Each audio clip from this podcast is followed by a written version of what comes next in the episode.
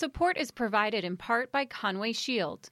Those who answer the call and risk it all for the safety and well being of others deserve someone willing to give their all in return. Conway Shield is built on the shoulders of three service legacies.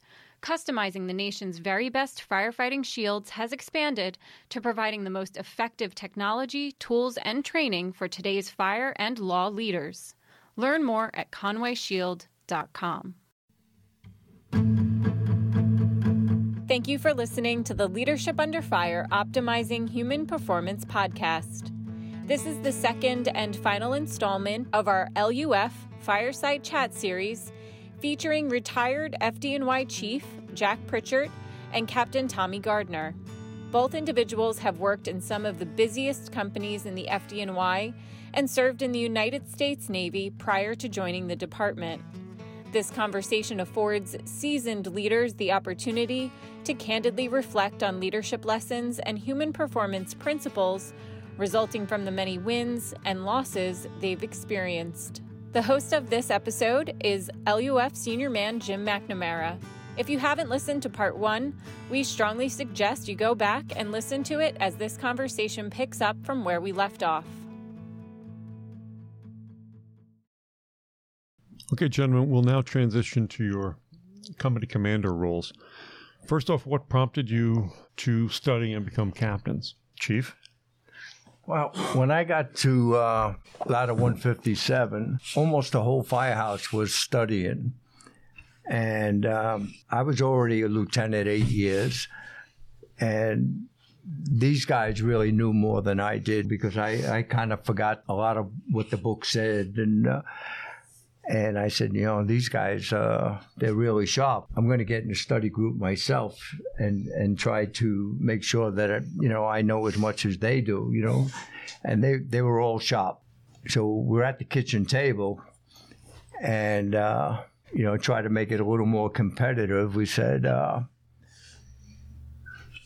I'll write higher than all, than all you guys will write. And I haven't been in the books in eight years and I figured I could try to motivate them to try to beat me. I mean, that was my motivation thing, even when I was in the truck, that I'll be to the front door before you will. And then I had really good firefighters in in uh, in 157.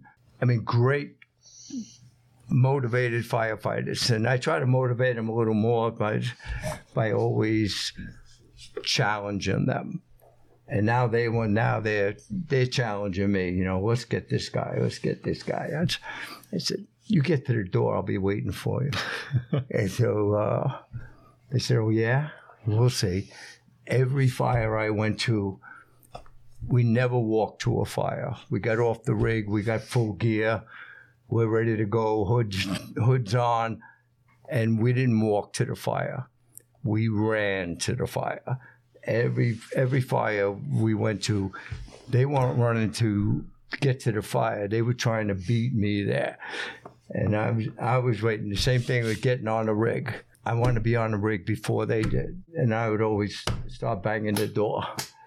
You know, like let's go, guys. You know, so. Uh, and they're all studying. So I get in a study group with them, and I, I give them the challenge that you know we'll see who writes the highest. And, we're talking. We're talking about lieutenant to captain, right? You're yeah, about yeah, yes, yeah, yeah. I know what put you over the hump when you were studying for captain. What was that? Time? When you went to the burn center. Remember that? You were out for months. Oh, studying. Yeah, studying. That's right. That's how you got to the to the rank. Right. But, he was with me. But, me and you. Good. Share, share that incident. Put out, put out a house on fire, right? Right. Oh yeah, yeah, yeah that yeah. one. When you burnt your things. no, when you burnt your things. yeah, Tommy and I were at a fire. And, I got to tell you this fire Wait, wait, story. wait, wait. Tell them about getting promoted. Uh, I'll take the fire first. All right. So anyway, uh, the whole study, the whole study group, everybody in the firehouse, we all get uh, the test and we, and we all get promoted. Uh, I was beat them all, you know, naturally. So uh, they had to buy me dinner and uh, the whole the whole bit. But the motivation, the competition, and uh, I wanted at this point now. I I wanted my own company. I wanted a company that everybody in a company thought like me, and that that was my goal. Like in Rescue Two, everybody in the company thought like the captain, and if you didn't, you were gone. It was unbelievable what a company uh, two was under Captain uh, Gallagher. So I wanted that. And uh, when I got promoted, I wanted to go back to Rogers Avenue because uh, I wanted to. The, the spot opened in 255, and I'm saying this is going to be my company. Everybody in this company is going to think like me, and if they don't, they'll leave. And I said, but you know, they'll stay. 17 of them left. So, uh, give or take. Give or take, yeah, give or take a company. Uh, and every man, every firefighter that came in, they thought just the way I did. They all wanted to go to fires. We're not here to make friends. Uh, we could be friends after work. They wanted to be the best company on a job and I wanted them to be the best company on the job. And in a very short time, after we got uh, everybody thinking on the same page, I believe they were the best company on the job, and they probably uh, probably the best engine company on the job today. The firefighters teaching each other as as the new firemen came in, and the senior man, one of them here now, he was uh, Mike Proby uh, 20 years ago. And I talked to him outside, and they still have the same attitude. They're still the best. uh, Excellent. Cap, your story? Uh, for getting promoted to captain. Yeah. I was, uh, after September 11th, I was studying for uh, for the captain's test that was pushed back a year uh, because of what what was going on, what we were going through. Again, motivated by the fact that uh, I was I was doing this for my family. I need to be able to provide. Uh, these guys were they were growing a little bit, you know, anticipating uh, paying for college. It wasn't for any other reason than uh, for my family. Studying for the test, studying for it was the hardest thing I ever did on this job. Uh, I'm not a student, so I just had to. Uh, I spent a lot of time. I got up early. I got up at two thirty in the morning. I studied till six o'clock. They woke up. That's my son there. I, I'm very proud to say that my son is sitting here with me. Again, it was the hardest thing I ever did on this job. I wasn't really good. Like Jack was good with study groups. I wasn't good with a study group. So everything I did, I did by myself. And for each of you, when you got promoted, you, you bounced for a while? Oh, yeah. Chief, did you bounce? Uh, I didn't bounce that long. Actually, uh, I got promoted uh, 93, 1993, and I went to the uh, third division. I think I only bounced for nine or 10 months, and 255 opened and I put in for it and I got it. I only bounced for eight months, I think. Cap, you ended up bouncing in a different division. Right? Yes. Which kind of raises the issue historically. Guys in Brooklyn stayed in Brooklyn, Yes. guys in Bronx and Harlem stayed in there. And it's, it's probably proper to explain this to folks outside of New York City. The FDNY is obviously one department, but in reality, it's several different fire departments, each with their own little operational system. Yes. Um, and how that came to be, I guess, is probably a, a discussion we could we could have. But where we are in Harlem and the Bronx is very different from the way they are in Brooklyn. So, could you talk about after being a lifelong Brooklyn guy? Um, Well, when I when I was promoted to lieutenant, I covered because I I had the opportunity. I went far away. I went to the sixth division. I covered in Harlem and the Bronx. What I realized was that I had I loved the borough of Brooklyn. So first opportunity I had to go back. I did, and uh, one of the things that they say about the Bronx, it's a closed shop. You know, you get promoted from the Bronx, you go to Harlem. You get promoted from Harlem, you go to the Bronx. Well, I was up there and I was nobody was looking out for Chaunce, and I was having fun, but I didn't feel love. I went back. I went back from the Bronx. Surplus means really homeless to UFO in engine 280. That was, and that was because somebody was looking out for me. And I said, well, that's what, that's what you do, you know? You look for your, your, your, you bring your own in and if you're a stranger, go out and make your bones. That's, that's what that was about. Sure. And, and you did have a, a stint in uh, the third division. I did. could you could you share a little bit about the good and the bad? I will. so now I'm a captain, and and I wanted to go. I didn't want to go to the 11th, you know, because I was I, I was a lieutenant. Did I tell you I was a lieutenant at 111? So I didn't want to go. I didn't want to go close. I didn't want to go to the 8th division. You know, Staten Island was too close. The eighth, uh, the 11th division was too close. I already went north to the Bronx and Harlem. So I said, let me see what's going on in Manhattan. That's even a different place. Manhattan is different. Manhattan is deference to the chief. You're asking, you're inside, you're dealing with the issues inside, and then you're calling outside and asking the chief what you should do. So I wanted to go back to where I was, where the chiefs in the street trusted the judgment and the and the uh, decisions of the of the guys inside. Like that's that's what I know. But I'm poking around. Actually, my very first day as a captain, I was I was confrontational. I had a confrontation with somebody in Manhattan. And they they didn't like me. So so I learned that I was an acquired taste. You weren't likable. Well, I told you you were a huge influence on uh. me. Did you have any positive experiences in that third division? Yes. Oh. Yes. You want to know? You want to know what? I I was covering Al Hagen spot in 43 truck. I love that place. Again, I had a problem. I was I was tagged. I was tagged as that Brooklyn butthole. Right? I go, I'm going to do a vacation, Al Hagen's vacation in 43 truck. You know who meets me at the door? Jimmy Lanza. The one and only. Yes. He meets me at the door.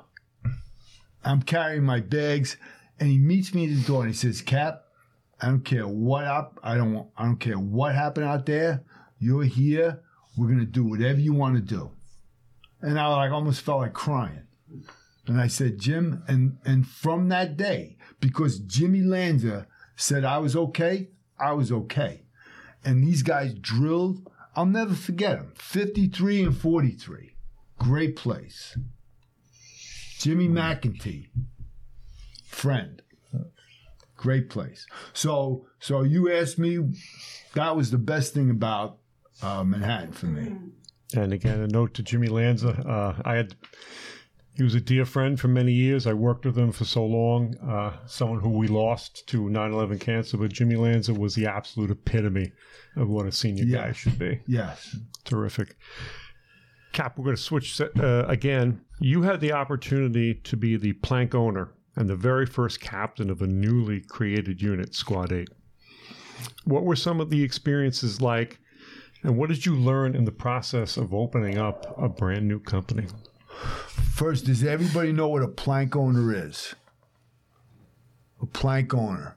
A plank owner is the first crew to commission a ship. It's a Navy term. First crew to commission a ship means when the ship is decommissioned, back when they were made of wood, the ship is decommissioned, everybody gets a plank from the ship. So we, we, myself and Neil, and a bunch of other guys uh, were plank owners, are plank owners of Squad 8. I was asked if I was interested. Yes. I was involved in selection of everybody in the company. There was politics that I'd never had to deal with. There was the interview process. I had to interview, we had to interview 130 candidates who is going to come, who is going to be plank owners of this company. So the decision is that was the the thing that I was least comfortable with. That was the thing that I did not appreciate was to be the gatekeeper in somebody else's career path. That wasn't fun. Again, um, when I when I retire in 111 and wake up, I'm gonna say I did everything everything that I could on this job. And it must be a great feeling, though, to be the very first one and to put yes. your, your, stamp on that. Yes. Just like the chief yes. put a stamp on 255. He didn't put the stamp on 255. Mark did. no, but the, the whole thing, the whole thing is, like I keep saying to people, I keep saying to guys, we're a new company. We're three years plus and we're a new company. And guys are saying, nah, you're not a new company. You're three years plus. But the fact of the matter is, this this company, it's not a destination. There is no destination. We're a journey. And as long as you are, you remain uncomfortable, you're going to get better. You're going to get stronger. You're going to learn. You're going to learn every day, every day something as long as you stay curious, as long as you stay uncomfortable. But as soon as you get comfortable, as soon as you get complacent, your company is going to settle in. You never want to be like just like Jack said. You never want to be comfortable. You never want to settle in. You want to challenge yourself every day. Every day. Terrific, Cap. Thank you for sharing that. We turn now to uh, to Chief Chief Pritchard. In the Chiefs rank, you spent a tremendous amount of time in the four one, uh, which is Flatbush, Brooklyn, one of the busiest fire battalions in the city. What was your command and control philosophy as a battalion chief? I was lucky enough to to go to the 4-1 where um, most chiefs don't have to do much at a fire. Uh, the 4-1 uh, companies, they're all self-motivated. You go to a fire, there's almost nothing you have to do. They're, they're that good. My job was just to keep them uh, as sharp as, as I could possibly do by having the drills and a competition between companies. Uh, it made that battalion uh, probably the fastest responding battalion in, in the city. Uh, being the captain of 255 and 157 and then becoming the commander of the 4-1 it was a little awkward uh, because I was in a firehouse that hated us on Rogers Avenue, you know, because then when I was the captain there, we, we were beating the pants off them. And, and now I'm the commander of the battalion, and the captains are coming to me complaining about Rogers Avenue beating them into the boxes. I said, You're preaching to the choir. I mean, my advice to all the companies in the battalion is to turn out faster. And uh, I was in uh, the quarters with 248, and I used to tell them in the kitchen, if 255 did to me what they're doing to you, I would go down and park in front of their firehouse. and every run that they got, I would beat them into. But you, you just want to come up here and complain to me. Well, don't complain to me. I, I don't really want to hear it. I'm in this firehouse. I know how fast you turn out, and I know how fast they turn out. They're not turning out to beat you. They're turning out there to get to the fire to help the people. They don't care if you're in quarters or you're not in quarters. They don't care if you're at drill. They turn out the same way. Bro, that's a great point because culturally, when I got there as a probie, I was told day one. If you're not on the rig, we're going to leave you. So that's the turnout. And and that firehouse was geographically, it was like perfect. A perfect place to be. North, south, east, west. Like that that intersection, it screamed for a quick turnout. Fast uh, turnout. Fast turnout. And I say that they, they weren't turning out to to beat other companies that they were turning out to get to help the people as fast as, as they could. Uh, when I got there, you know, I, I told the firefighters that we have to be the best at something. You guys, all firefighters are great firefighters. We go to a fire, these guys in a 4 1, they're all going to put the fire out. So we have to be good at something even better than putting out the fires. And it's getting to the fires. My guys were all on board. They told Tommy when Tommy first got there, they that was before I was the captain. You're either on the rig or we leave you. They never left them. I said you're either on the rig or we leave you. I left them. uh, only had to do it a couple of times. I had to get the uh, the chauffeurs on board. Chauffeurs are not going to leave their men. No matter what I say, I'm the captain. I say go. They said no. I said, okay, here's the deal. I'm not on a rig. Leave me. Are you okay with that? They said, fine, we'll do that. They left me. yeah, I left a couple of guys. Everybody's on board. They're jumping on uh, the truck, you know, trying to get there because truck always comes out after us. I didn't think I was going to tell this story, but I guess I will. So they know I don't sleep all night because I'm always afraid they're going to leave me. Uh, I stay up all night. Uh, first one on the rig, out the door. We're out the door in 20 seconds. I'm telling you, th- these guys are scary fast. So one night they say, you know, he left somebody. Let's get him. So they said, you know, I don't, you know, we're playing with fire now. So they said, okay. Five o'clock in the morning. They roll on the rig. They open the doors. They send a guy across the street to pull the box. No way. Yeah. they send a guy across the street to pull the box. He pulls the box. It goes beep. I go like this. I hear the truck go out the door. I said, I don't believe they did that. So now they're going around, and I'm waiting in the firehouse, and they're telling the chauffeur, he's going to kill you when you get back, right? So anyway, they go around, they back in.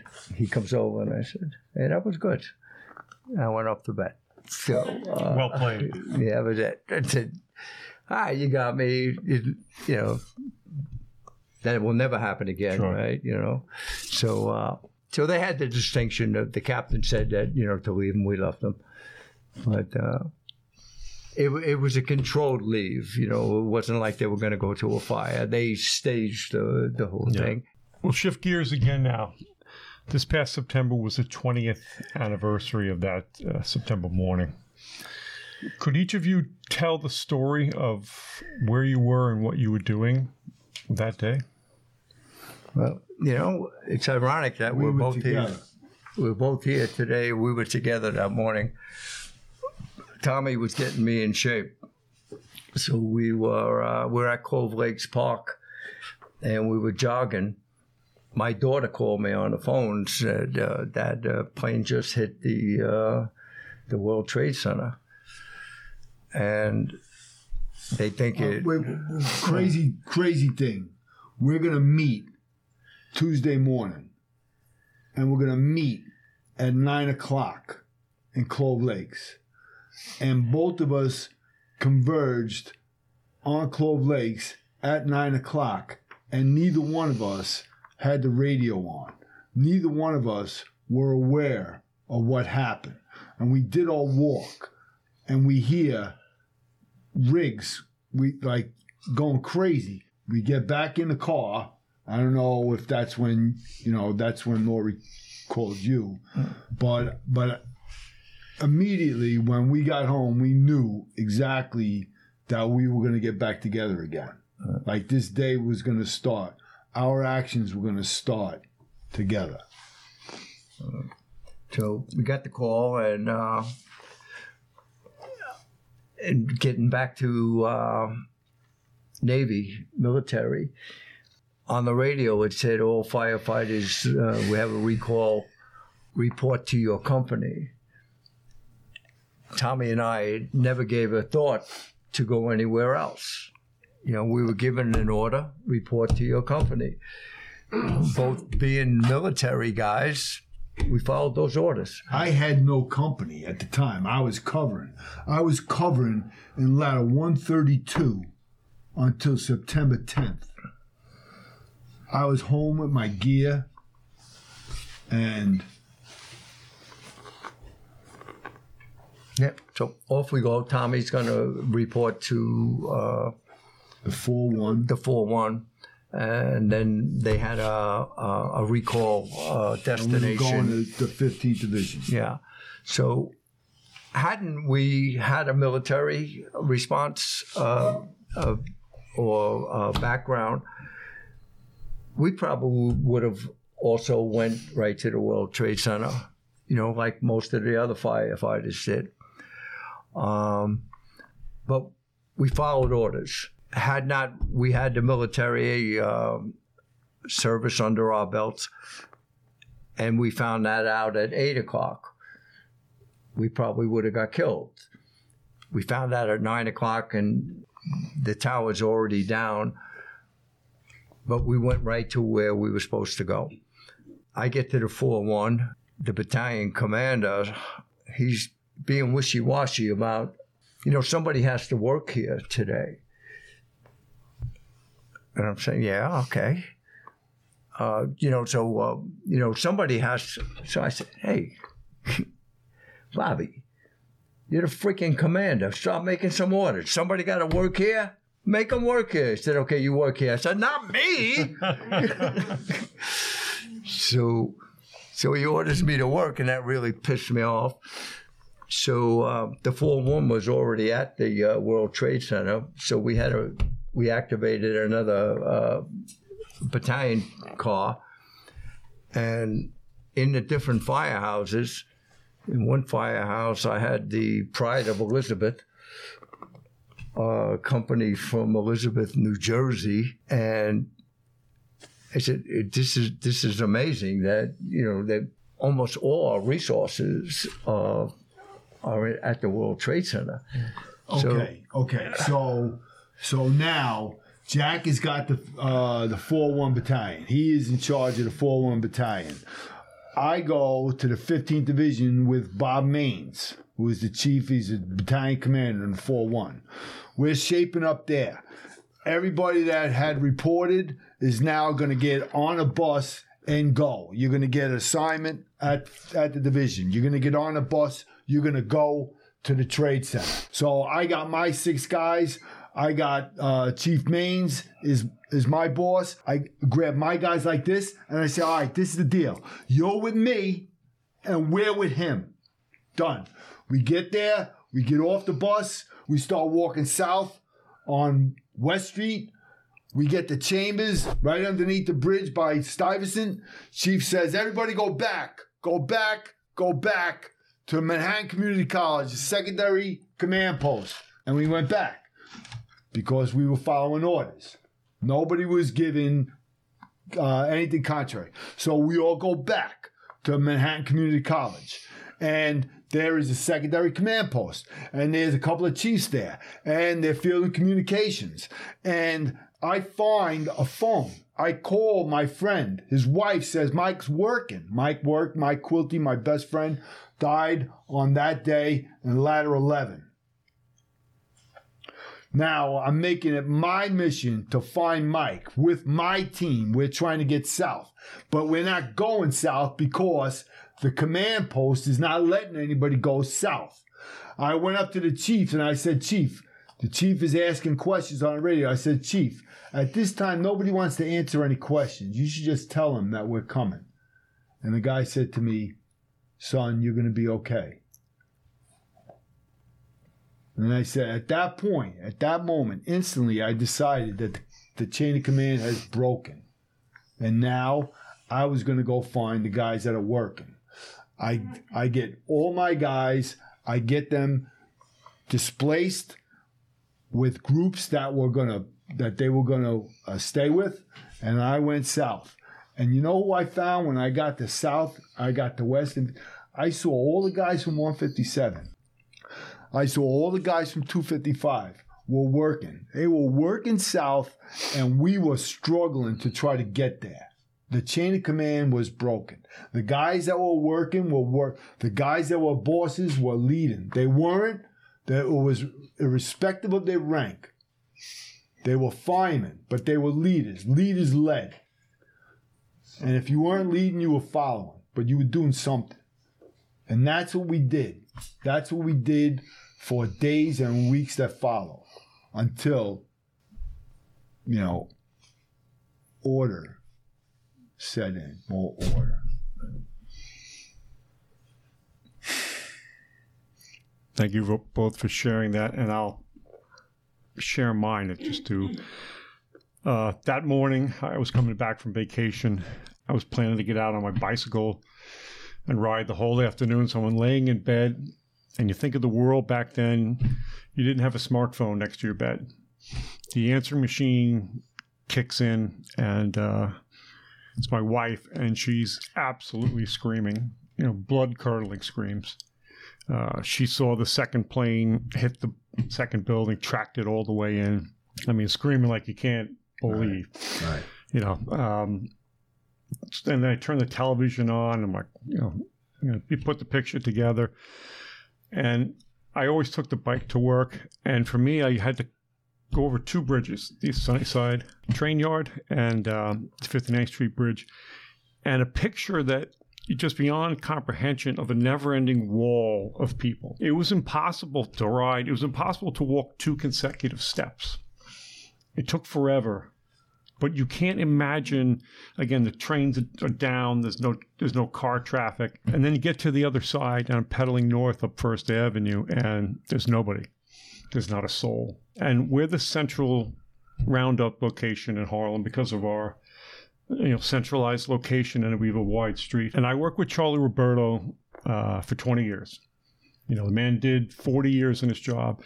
And strangely enough, no one, no one worked with him longer than I did. For all his medals and all his accomplishments, um, that was his finest hour. He took all the bosses. We must have had 150, 200 guys there. Took them all upstairs, the bosses, created teams of like a boss and seven or eight guys. We wrote our social security numbers on our arms, both arms, you know, in case, you know, we went later. And uh, like you said, the initial thought from the job was, you know, we, we know we don't know what's going on. We can't lose any more. Billy Donahue, who's the senior guy, was having none of that.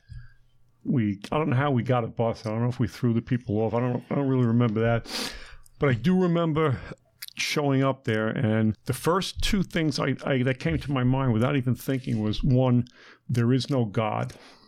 You know, how could a God that is loving and benevolent allow, allow this to happen? And two is like, how we're never going to get this shit out of here. You know, and, and the first day progressed. And then I remember like an army of, uh, you know, iron workers, construction guys showing up. Like we were really on wounded knee. And like, uh, you know, in that moment, it was, uh, you know, it was an array of real men who showed up. You know, not these fucking nitwits in, in suits. You know, and, uh, you know, they came to work. And uh, throughout this whole thing, one thing we never we never gave the iron workers the credit they deserved. You know, um, that's a, that's an historic mistake. That's more to do with you know the, the, the union situation, but what they did, you know, to cut all that stuff away to allow us to get into where we had to go.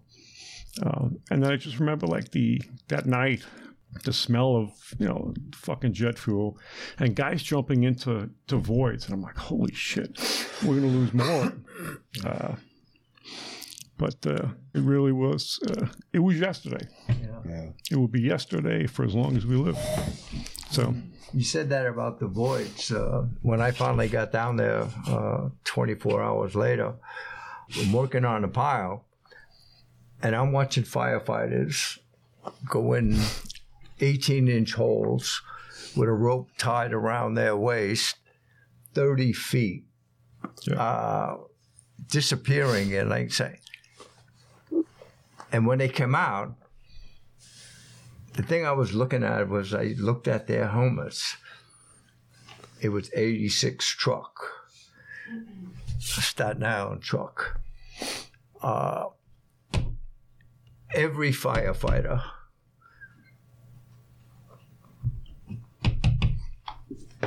Yeah. Yeah. Yeah. Uh, when you hear the phrase, you know, some gave all, Yeah. If their finest hour for the uh, rescuers, uh, no matter what company, slow, busy, they were every every firefighter did an unbelievable, heroic job. yeah.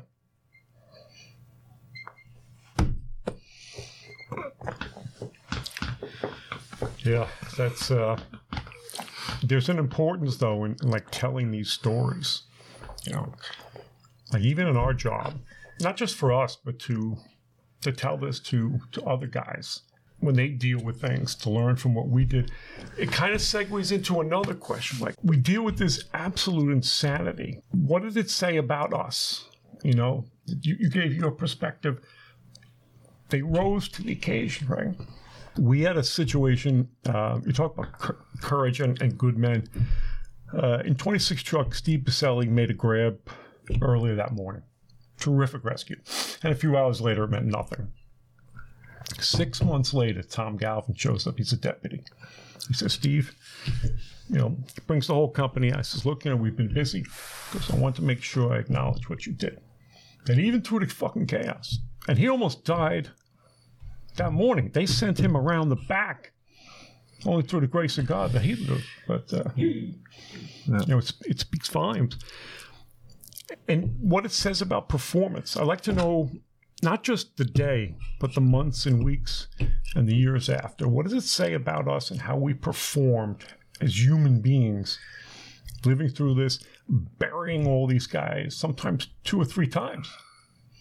Like, what's your take on on on how we performed in the months and years afterwards? Well, for myself, I know I, and probably almost all firefighters, uh, there were days uh, we went to three funerals. There was a Saturday in October. There were 21 funerals on a single day. But yet, you you split like you did half your your 24 down there. You did half your 24 in the firehouse, right? The the guy still worked. Yeah. They still did the job. No, they were amazing on 9 11 and until the last 9 11 firefighter was buried. I know the band. Uh, I know a lot of guys in the, in the band. They were splitting up and, you know, sending as many as they could to get to. They did not miss one funeral. we'll put that aspect to bed and, and we'll finish with this, right? Each of you could have retired in the immediate aftermath of, of that September morning. What made you choose to stay? it was it, it was never a thought about retiring. I retired uh, eight nine years later, and I'll tell you the truth, I'd still be working if uh, if they'd let me. This job is not a, not a job. Go to work, uh, doing what you love best, being with the guys you love best. I think what makes this job so good is there's not a division between a battalion chief and a firefighter. The love is still the same. It's something they can't take away from our occupation. It's harder to be, as you go up the ranks. Of course, it's it's harder. You know, uh, as a firefighter, you think about yourself. As a lieutenant, you think about your five men.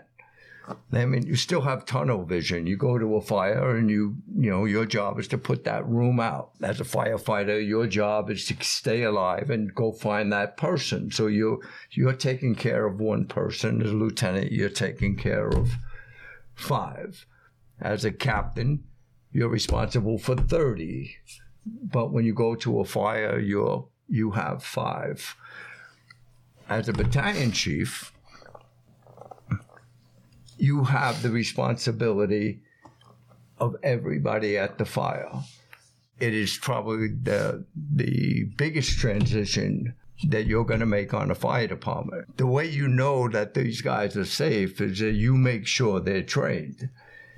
So, you know, me as the commander, it was easier in my battalion because these guys were all motivated. The engine, every man in 255 engine, and hopefully in all the other engines, can operate the pumps. Uh, they don't have to go to school, they're taught in the firehouse. Self motivation is when you come by and you're going to hold a drill, and they're already drilling blacked out face pieces stretching into the basement, and the officer's doing paperwork. He doesn't even know they're doing it because they're motivated, they're so motivated. If a firefighter in the 4 1 is falling behind, he's not keeping up with the rest of the guys, we don't get rid of them. He's our problem. We take care of that. They say, This guy's a piece of shit. What's your job to make sure he isn't? We don't give our problems away in, in the 4 1. We don't give our problems away in, in 255, 157, or 147. If a guy's falling behind, pick him up, make him a firefighter. So battalion chief rank is is is the hardest rank on the on the fire department. It's also the best rank on the fire department because you could see your product in action. So excellent. And Cap, the question to you: You had the opportunity to retire. Then, what prompted you to stay? The fact that that 343 uh, firefighters died on that day and you know the hundreds who have gotten sick. I've said this. I said I used to teach education day. I'd said you know that it's uh, I I made it my responsibility. I made it my responsibility to be a, a custodian, a custodian of the spirit of this job. I you know, old school is not dead. I I took it upon myself to beat that drum. You know, and everybody that I work with in close proximity knows that. Everybody that I I've had an opportunity to give a tactical drill. That's one of the things that one of the greatest things that I've done on this job is to become a tactical instructor. I have I learned I learned how to give a drill. I got better giving a drill. I got uh, I got an opportunity to to get a, a a bigger platform, and I took it. And I advocate for anybody to take that that opportunity to to learn, to teach, to you know, you get better when you share that. You get better.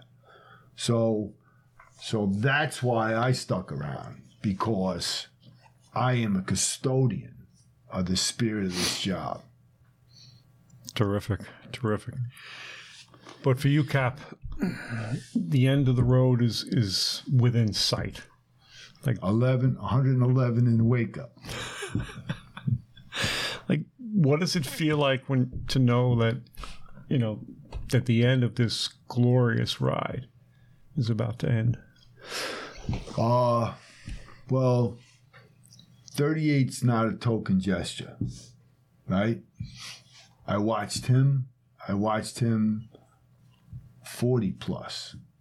You know, I'm I'm ready. I'm a little banged up. You know, I I'm telling these guys I've I've lost a step. You know, I'm getting a little crabby.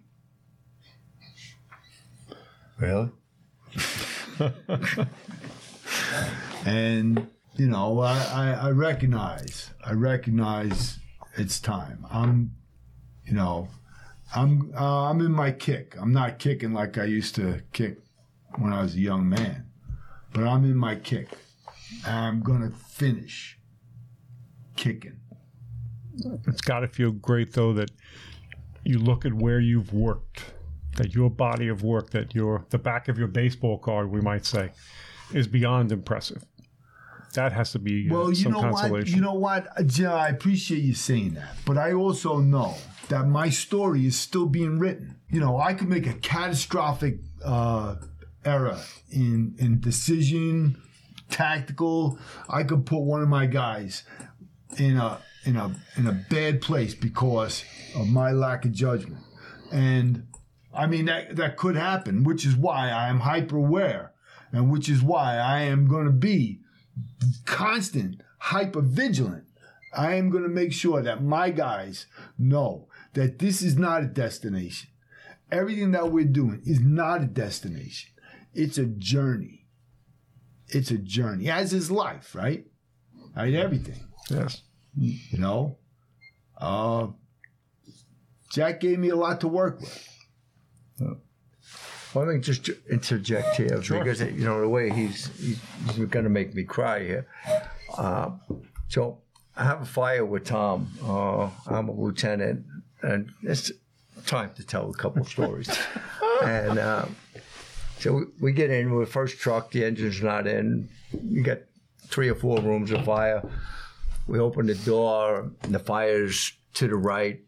Tommy's got the can. I say, Tommy, you hold it with the can. We're gonna we're gonna go make a search. You tell us if you can't hold, so we can get out.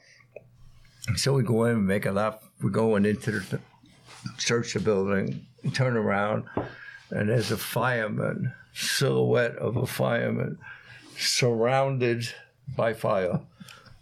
I mean, completely engulfed in fire. We get there and we get to him. Let's go. Out we go. We go down in the street. The plastic tip is met, melted off the can, and his eye shields are melted to the top of his helmet. And I said, I told you to call me if you couldn't have it. He said, no, I, ha- I had it. I said, Are you kidding me? I had it. We had to wet him down. With, you couldn't touch him. And I said, Tommy, you should have called me. No, I had it. That's the best you ever told that story. that, that now, now the whole the whole idea was if I could maintain that position, everybody else could do what they had to do. Right. I maintained that position. but you didn't. The fire was like four feet behind so it was a it was a cool that that day. Tom and I bonded. Uh, I was then- trying to make an impression. Yeah, no, he he really impressed me, and uh, and another time, you know, Wait a second, wait a uh, second. one more story, one more story. Killing me. So we go to a fire, and and um, and I tell to the guys, you know, stay with me. We're an extra truck. Stay with me. Nobody move. When I get off, I tell this story much better than you. when I get off, I want you guys with me. So we go up to the front of the fire building, and the chief thinks we're the squad or something. He says, "Take a line." I said, "Oh, come on, Tom, let's go." hey guys, there's nobody there to help me and Tom. They all went and did their truck shit. So anyway, we go into the building, and there's a line laying on the ground. There's a report of three people missing. Mother, father, and child are uh, supposed to be in the, in the fire. That's the time we get the line. Let's go. So we're going up the stairs. The house pet dog is dead on the stairs. We said, well, there's a good chance we got people up here. Tom, we've got to make the move. You got it. You got it. So in we go. So we're in like a, a room and a half of fire. And I said, Are you going to open the nozzle? I'm already bounced. That's the job you went to the burn center. Yeah, then we both go. That's where he got promoted to captain. we make this push. You know, everybody bailed. We make the push. We do the search. The whole amazing, amazing fire. Tommy on that line, unbelievable. I mean, everybody bailed. There was nobody in the building except for me and Tom, and uh, we kicked ass. We did. So That is a terrific story and a great way to end. Gentlemen, I want to thank both of you for this you. experience. Yeah. Chief, it's the first time I've met you, and uh, absolute pleasure. Hey. I, I would work for you any day. okay, thank you.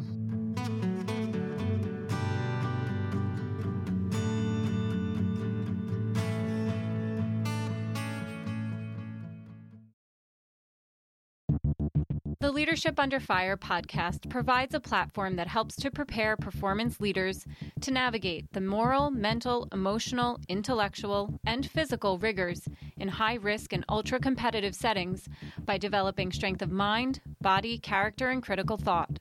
For more on this, visit leadership